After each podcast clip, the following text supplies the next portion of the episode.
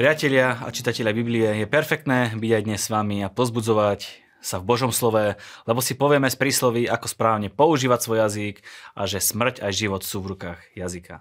Z Nového zákona si povieme niečo o nádhernom tešiteľovi, ktorý nám bol zasľúbený a povieme si, čo v nás jeho prítomnosť vypôsobí. A zo Starého zákona sa pozbudíme k tomu, že keď nám niečo Boh povie, tak tomu netreba nič pridávať a prikrášľovať, stačí len poslúchať.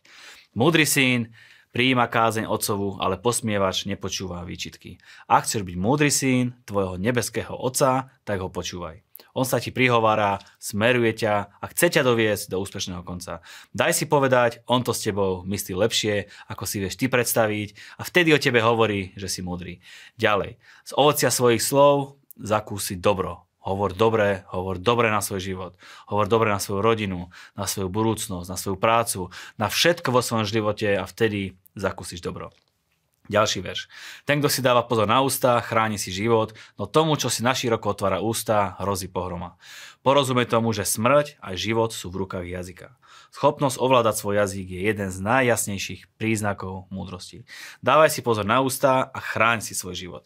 Ďalej, duša lenivca túži po, uh, duša lenivca túži a nemá nič, ale duša usilovných je úplne spokojná. Lenivec nikdy nie je spokojný, no odmieta pracovať. Na druhej strane usilovnosť prináša osoch. Jednoducho a trefte pomenované.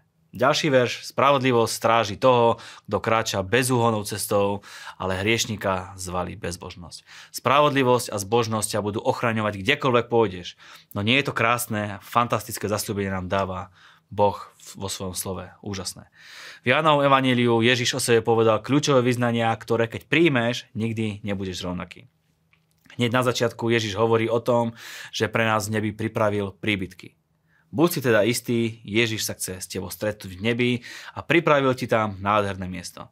Cestu k nemu poznáš a povedal to aj učeníkom, že cestu poznajú. Ale Tomáš bol úprimný a jednoducho Ježišovi povedal, že nerozumie, nech mu vysvetlí, aká je tá cesta. Ježiš mu povedal, ja som cesta, pravda aj život, nik neprichádza k otcovi, ak len nie skrze mňa. Také jednoduché, až si to mnoho ľudí komplikuje. Nepotrebuješ iného prostredníka alebo prostredničku. Oslov priamo Ježiša a on sa ti dá spoznať. Zmení tvoje srdce, dovede ťa do príbytku, ktorý ti pripravil. Tvoj život sa radikálne zmení. Amen, amen vám hovorím, že aj ten, kto verí vo mňa, bude konať skutky, aké ja konám, ba bude konať ešte aj väčšie, lebo ja idem k Otcovi a urobím všetko, o čo ma bude prosiť v mojom mene. Aby Otec bol oslávený v synovi. Keď ma budete o niečo prosiť v mojom mene, ja to urobím. Počul si dobre, môžeš robiť divy a zázraky, aké robil Ježíš. Nie je to len pre pár vyvolených ľudí, ale pre každého, kto verí v Neho. A dokonca Ježíš hovorí, že väčšie divy môžeme robiť, ako robil On. Pretože On bol na zemi len krátky čas a jeho čas bol obmedzený. Jeho verejná služba trvala okolo troch rokov, ty máš o mnoho viac času, aby sa okolo teba diali divy a zázraky. Ďaká Bohu, je množstvo ľudí, ktorí menia okolnosti, menia nemožné veci, nemožné sa stáva možné, keď sa modlia a presne vtedy sa dáva do pohybu Božia moc a sila. Túž po divoch a zázrakoch a oni ťa budú sprevádzať. A potom Ježiš zasľubil poslanie Ducha Svetého.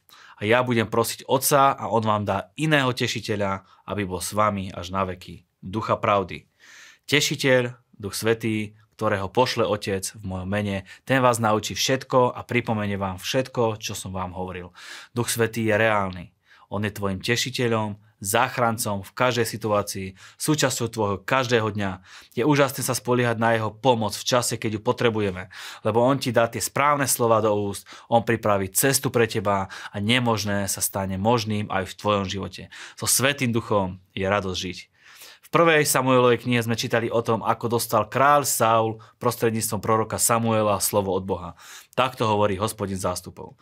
Beriem na zodpovednosť Amalechov za to, čo urobili, čo vykonali nad Izraelitom, keď sa im pri východe z Egypta postavili do cesty.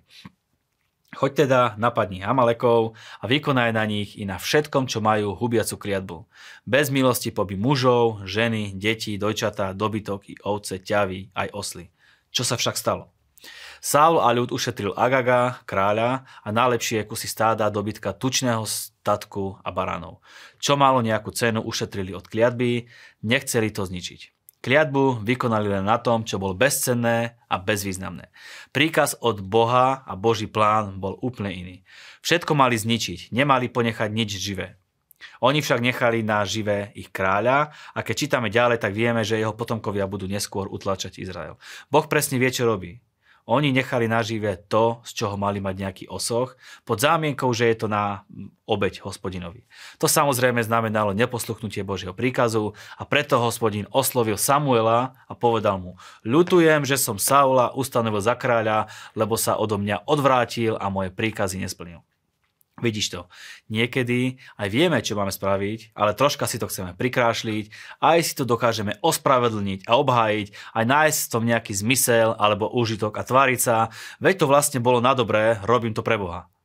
Aj Saul sa obhajuje pred Samuelom a hovorí, urobil som všetko, čo bolo treba, len som to ešte zdokonalil a vylepšil.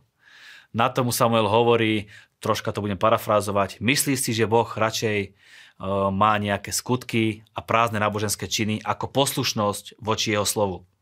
Lebo zbúra je taký hriech ako čarodenictvo a svojvôľa ako modlárstvo a bohovia. Pretože si ty zavrhol slovo hospodinovo, zavrhol aj on teba, aby si nebol kráľom. Neposlušnosť voči Bohu a svojvoľné myslenie je extrémne zlá vec a Boh ho nenavidí. Urob to, čo vieš, že Boh chce, aby si urobil. Nič nepridávaj, neprikrášľuj. Boh vidí dopredu všetko, vie všetko, čo má svoj zmysel, on vidí za horizont, vie presne, prečo máš robiť dané veci. Potom ťa Boh nezavre, e, ne, nezavrne a bude s tebou počítať vo svojich plánoch aj do budúcna a nenahradí tvoje miesto niekým iným, ako to bolo v prípade Saula, keď na jeho miesto dal Boh Dávida. Samozrejme, že môže byť veľa dôvodov, prečo človek veci prikrášli. V Saulovom prípade ho k tomu presvedčil ľud a chcel pred ním vyzerať ako dobrý kráľ tak ich poslúchol. Nenechaj sa ovplyvniť inými ľuďmi o tom, čo ti Boh povedal a o tom, čo máš urobiť. Ty nesieš za svoje rozhodnutia následky a verím, že následky tvojich rozhodnutí budú presne podľa Božej vôle a tvoj život bude prekvitať a tvoj život bude naplnený po každej jednej oblasti.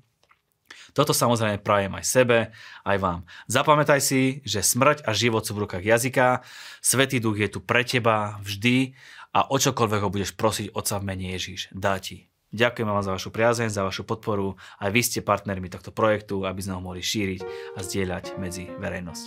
Nech vás Boh požehná.